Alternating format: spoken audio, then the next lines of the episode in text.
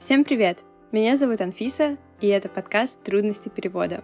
Здесь я рассказываю о том, как культурные и другие различия чуть не убили мои отношения.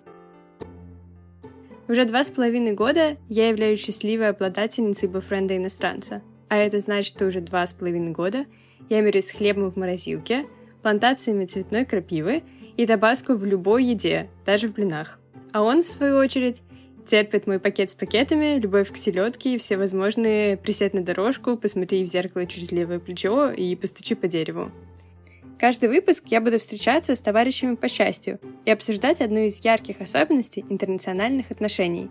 А еще искать ответ на главный вопрос, есть ли у таких отношений happy end. Первый выпуск этого подкаста выйдет через две недели, 9 декабря.